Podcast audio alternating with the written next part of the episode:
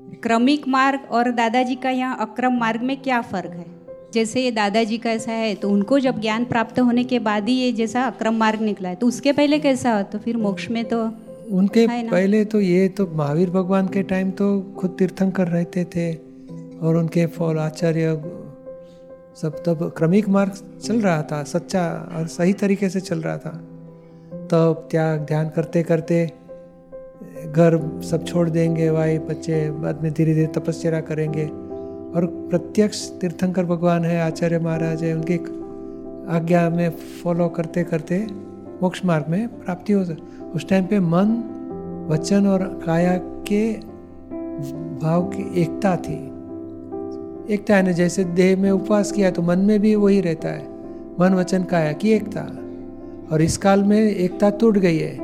देह उपवास करेगा, मन में हो जाएगा, ये केक फ्रिज में रखो, कल मुझे देना, मैं फ्रेश खाऊँगा। तो मन खाने में गया और देख उपवास में तो ये एकता टूट गई है। तो ये भाव और द्रव्य की एकता टूट गई है तो कुदरती रीत से अपवाद रूप से अक्रम प्रकट हुआ।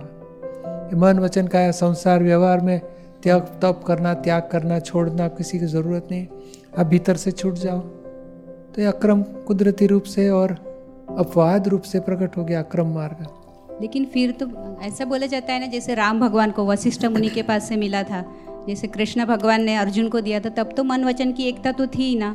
तो हाँ, फिर ज्ञान लेने की जब ज़रूरत क्या थी जैसे? मगर ज्ञानी के पास से ज्ञान तो मिलना ही चाहिए। अच्छा। अज्ञान अज्ञानी के संसार में अज्ञानी से अज्ञान मिलता है। अरे पंद्रह बाईस साल हो गए अभी शादी नहीं की। शादी हो रही तीन साल हो गए बच्चा नहीं है तो यह ज्ञान मिलता ही है ना संसार में। अच्छा। और ज्ञानी के पास से ज्ञान मिलता है कि नहीं देह विनाशी है आप अविनाशी अविनाशी में रहो विनाशी में मत जाओ। ऐसे कैसे नहीं जाने का सब ज्ञान प्राप्त हो जाता है।